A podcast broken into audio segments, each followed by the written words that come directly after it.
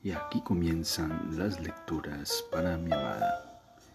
Bienvenida a este espacio donde haremos una lectura de la escritora brasileña Clarice Lispector. Bienvenida. Leemos La lámpara de la gran escritora brasileña Clarice Lispector.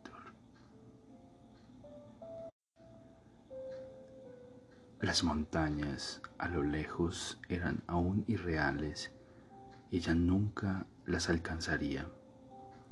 Libre en la pradera, tuvo entonces un miedo cansado y serio, mezclado con el acontecimiento alegre. Miedo de cruzar la línea del placer y de hundirse de repente en algo largo, profundo, oscuro como el mar y encima de ese mar frotaba el frío placer que se afilaba en agujas de hielo y que se rompería como un brillo que se apaga. Entonces cerró los labios que no querían dejar de sonreír, secos y límpidos.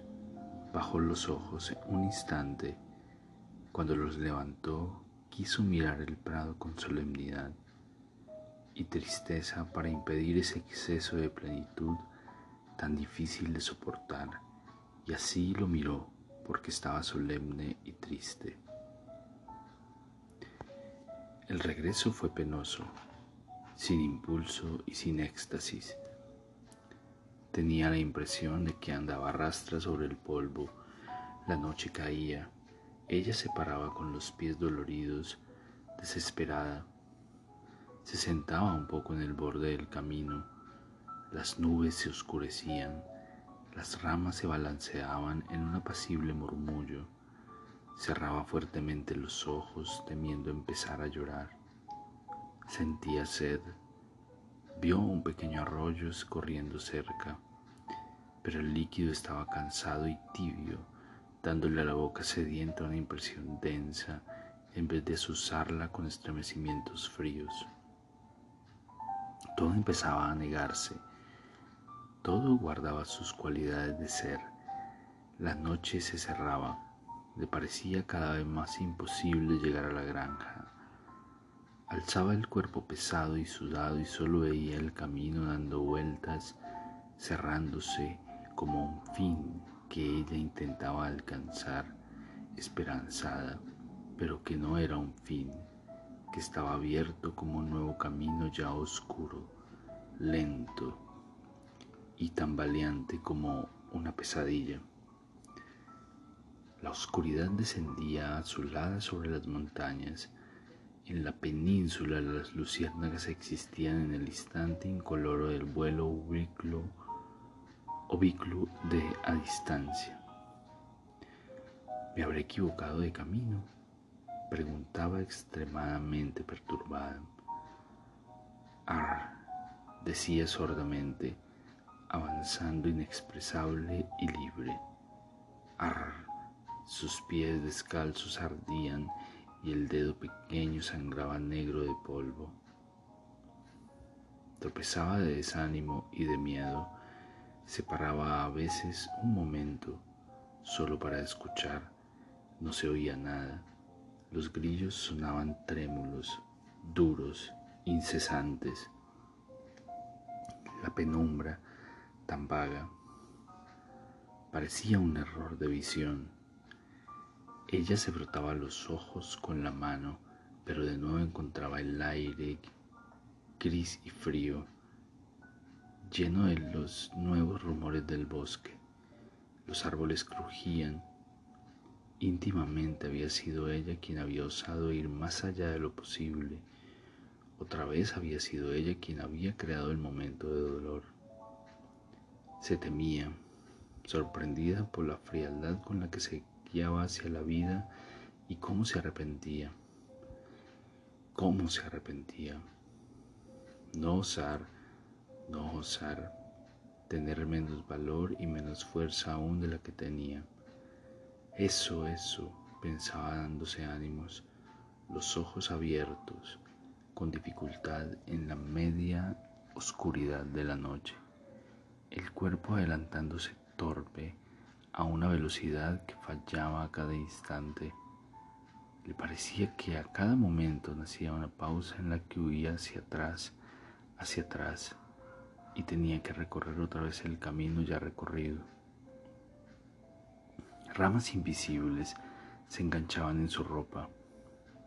Los espinos desgarraban su tejido, arañaban su piel con aguda violencia y la sangre brotaba como gotas de sudor. Ella no gemía, no, ella no gemía, decía con cólera e ímpetu como a un animal de carga que valida en sus pasos. Arre, arre, su voz salía ronca e intensa. Ella se animaba, casi corría. Nunca, nunca su cuerpo había existido tanto. nunca le había pesado como tanto vivir. El espíritu respiraba, un soplo frágil y vacilante, arrebatada. Ella aspiraba el frío con violencia, pero no lo llevaba más allá de la superficie del ser, sofocada. Prometo, prometo no ir más a casa de Vicente. Dios mío, llevada por un velado presentimiento, gastando la sensación nueva como la memoria del pasado. Ella pensaba en el pecado y se decía perturbada.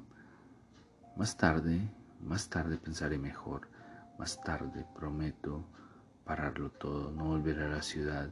Sí, era eso lo que querían. Ellos, ellos querían que ella no volviese a la ciudad, que se quedase aquí.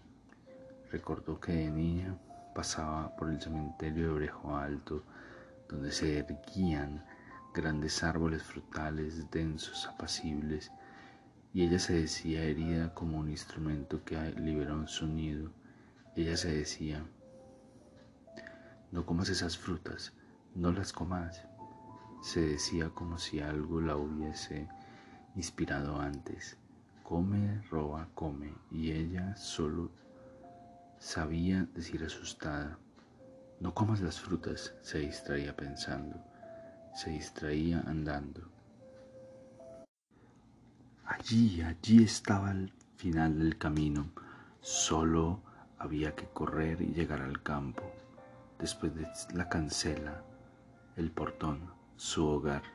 Empezó a murmurar palabras como en un rezo profundo, hablándose a sí misma, intensa, enloquecida, hiriéndose con palabras duras de purificación, mientras con los ojos brillando con una extraordinaria fijeza llegaba poco después al campo. La cancela chirriaba. Estaba en los terrenos de la granja. Empezó a correr mientras más mientras lágrimas alucinadas brotaban de sus ojos y sollozaban sin ni siquiera intentar comprenderse corriendo hacia adelante, entregada al flujo de la vida. Todavía llorando a tientas, buscaba los zapatos detrás del árbol, los cogió con tierra en las uñas, se sentó en la piedra grande del jardín, se levantó la falda y se sonó con la combinación de algodón. Miró la vieja construcción medio encubierta por el árbol junto al que se había sentado una débil luz brillaba amarillenta y sombría en las altas ventanas. No se oía nada, los ruidos nacían e incluso se perdían dentro del caserón.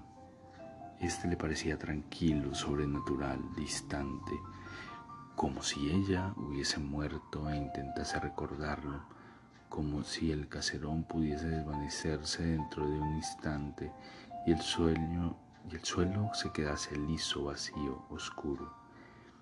¿Quién sabía si en realidad no era la muerte, como si toda su vida hubiese sido una pesadilla y despertarse por fin muerta? Pero por momentos venía un zumbido tranquilo del centro de la casa, como de ruidos, movimientos y conversaciones titulados en un mismo sonido. Era su casa su casa. Ella poseía un lugar que no era el bosque ni el camino oscuro, ni el cansancio y lágrimas, que no era ni siquiera la alegría, que no era el miedo alucinado y sin rumbo, un lugar que le pertenecía sin que nadie, nadie se lo hubiese dicho jamás, un lugar donde las personas admitían sin sorpresa que ella entrase, durmiese y comiese, un lugar donde nadie le preguntaba si había tenido miedo, pero de donde la recibían sin dejar de comer bajo la lámpara de lágrimas, un lugar también, un lugar donde en los momentos más graves la gente podía despertar y tal vez también sufrir, un lugar a donde se corría asustada después del arrebato, a donde se volvía después.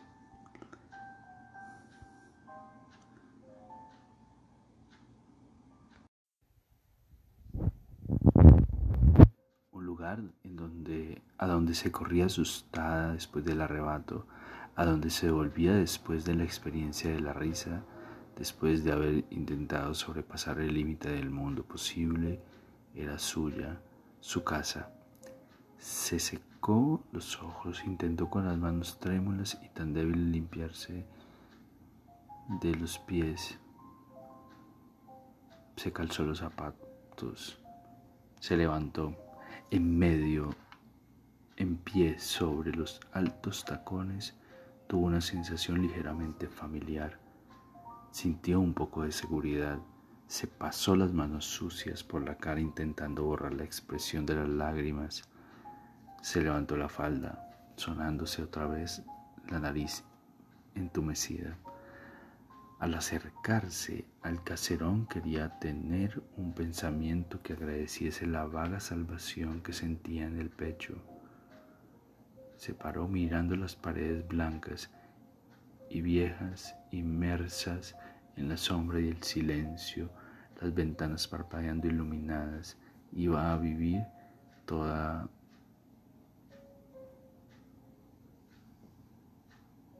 iba a vivir en la granja. Pensó entonces y le pareció que tal vez hubiese vivido toda su vida en busca de ese pensamiento, así como otros vivían inclinados a través de la confusión hacia el amor, hacia la gloria de estar ya riendo. Vivir toda la vida en la granja, por un momento temblando ella misma en su sonrisa con una alegría pura, por un rápido instante, se dirigió deprisa hacia la escalera sin mirar a la familia ya sentada a la mesa. Vuelvo en un minuto. Se lavó la cara, los pies, las manos, se pasó yodo por los arañazos del cuerpo, se entumeció el pelo. El pequeño sollozo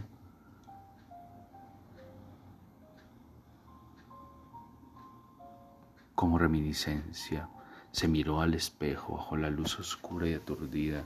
La cara le parecía grande, fresca, abierta y brillante. Sus ojos oscuros eran húmedos e intensos. Parecía una monstruosa flor abierta en el agua. Bajó las escaleras sintiéndose extraordinariamente joven y trémula. Ellos comían, nadie le preguntó nada. Después de todo, apenas había caído la noche y ella había regresado a tiempo. Se sirvió alubias, guisantes, carne, arroz y pan de maíz. Empezó a comer despacio, a comerlo minuciosamente todo, culpable y feliz, perteneciendo a algún sollozo. El campo negro le parecía impotente, recordaba el placer casi loco que había sentido en la pradera pero lo recordaba con náusea y susto, con odio y fuga. Sí, soní como algo que le había hecho tanto, tan mal, como un vicio, ella que había sido expulsada del placer, ella, había que, ella que había sido expulsada del paraíso. Su madre le dijo, patatas. Acercó el plato con docilidad y recibió patatas. La madre la miró con aprobación y aspereza. cuando eras pequeña, su padre te dio muchos tortazos muchas veces para que comieras pastas. Virginia se sonrió, sintiendo que los ojos brillaban húmedos y vacilantes frente a su propia visión. ¿Está resfriada? preguntó la vieja. No lo sé, mamá. Tómate un jarabe antes de dormir. Esmeralda tiene en su cuarto. Y aquí terminan las lecturas para mi amada. Espero este capítulo haya sido de tu agrado. Te amo, te amo con todo mi ser, todo mi corazón.